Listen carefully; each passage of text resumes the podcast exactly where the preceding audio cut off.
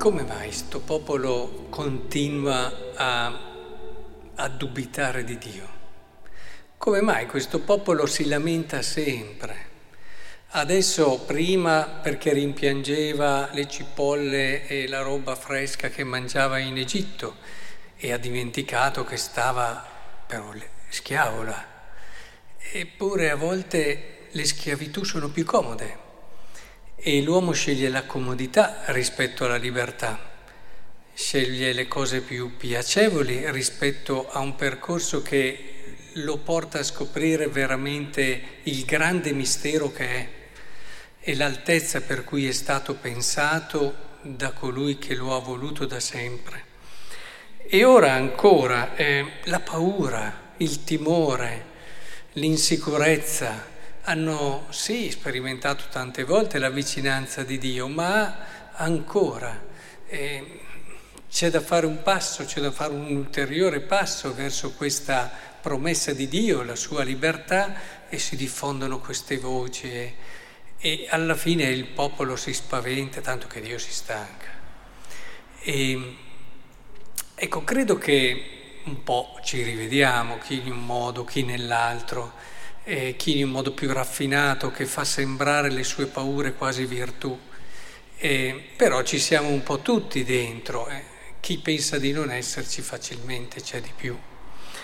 E allora ascoltiamo che cosa ci dice il Salmo, perché il Salmo ci dà la via per superare tutte queste continue ricadute.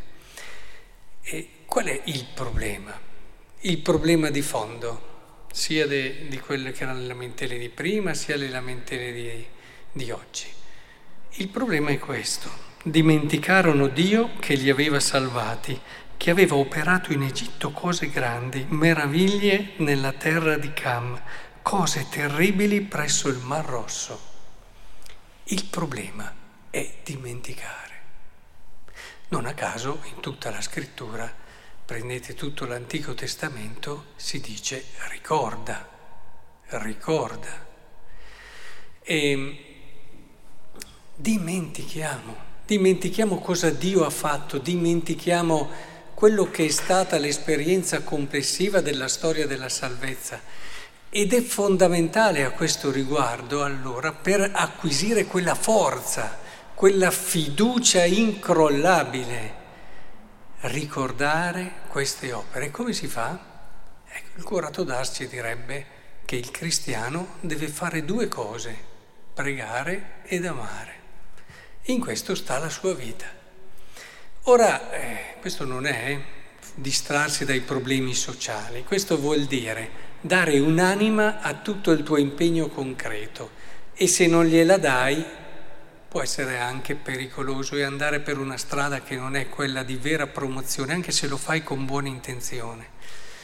Per un cristiano c'è questa consapevolezza: tutto il mio agire nasce da un'esperienza di profonda preghiera e fede in Dio.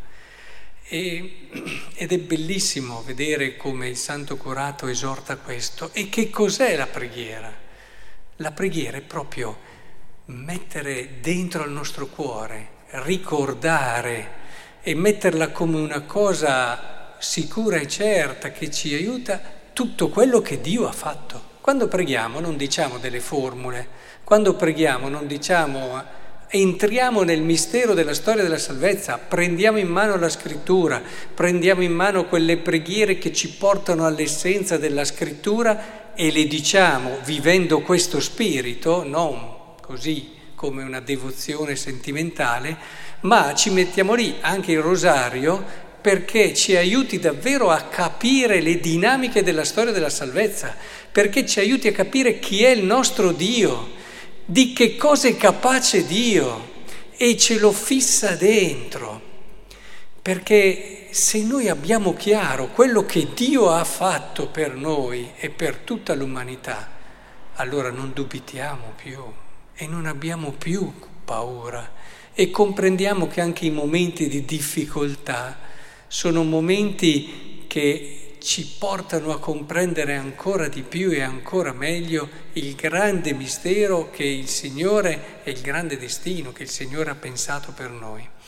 E E noi che teniamo sempre a tirare in basso, anche questi momenti di difficoltà ci ricordano che Dio ci ha fatto per la grandezza, non quella del mondo, una grandezza che si vive soprattutto nelle cose più piccole e semplici, ma che grandezza rimane.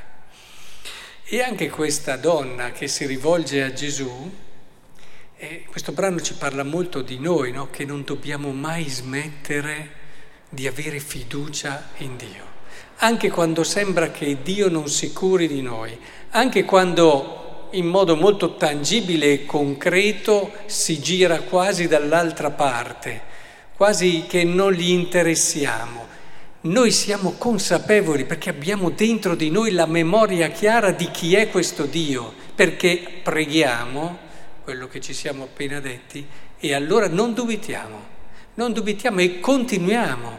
Questo qua ci dice anche, beh, non è bene dare, togliere i bimbi per dare i cagnolini, ma non mi fa togliere la mia certezza che Dio mi ama. E io continuo, anche contro ogni evidenza. E se è vero che ci parla di Dio questo brano, ci parla però anche di Dio, scusate, ci parla di noi, dell'uomo, ci parla anche di Dio. Cioè del punto debole di Dio. Quel punto eh, non, è, non è un brano qualunque, eh, perché non tutti i brani della Scrittura ci fanno cogliere la debolezza di Dio, dove noi possiamo puntare su un suo punto debole, appunto, che è proprio che lui non aveva assolutamente intenzione di fare sto miracolo. Eh, questo è chiaro, eh? Non diciamo, a volte non si dice lo ha fatto apposta perché dopo sì, eh, insomma, sono tutte volte un po' con le interpretazioni un po' tirate. Cioè lui non aveva intenzione di farlo, penso che il brano sia chiarissimo, però lo arriva a fare e lo arriva a fare perché lui non può resistere a chi si affida a lui totalmente, non ce la fa. Non, non è una debolezza, è una caratteristica, via, diciamo così, però la chiamiamo debolezza nel senso che sappiamo che lui a questo non può resistere. Quindi che cosa portiamo a casa oggi da questa meravigliosa parola di Dio che abbiamo ascoltato? Certamente la necessità di una preghiera matura, profonda, che ci porta nel cuore della storia della salvezza. Eh, mi verrebbe da dire biblica, ma ci sono anche tante altre preghiere devozionali che, se vissute con questo spirito, ci possono aiutare. L'importante è che non perdiamo questo spirito, che ci conferma in quella che è la storia di amore che ci ha preceduto e che ci conferma nella certezza che Dio non ci abbandona mai, neanche quando sembra che dorma sulla barca e c'è la tempesta. E dall'altra parte, rafforzati da questa preghiera, e allora capite come la preghiera è estremamente attiva, che la preghiera cambia il mondo, che visione sbagliata hanno quelli che pensano che la preghiera non faccia. La preghiera fa dieci volte quello che fa un uomo senza preghiera, ed è proprio da quella fiducia che nasce dalla preghiera che allora noi riusciamo ad andare verso Dio e entrare in quello che è l'orizzonte della sua promessa e della sua verità. Riusciamo a non fermarci mai dinanzi a qualsiasi difficoltà, perché abbiamo certo nel nostro cuore che Lui non ci abbandonerà mai.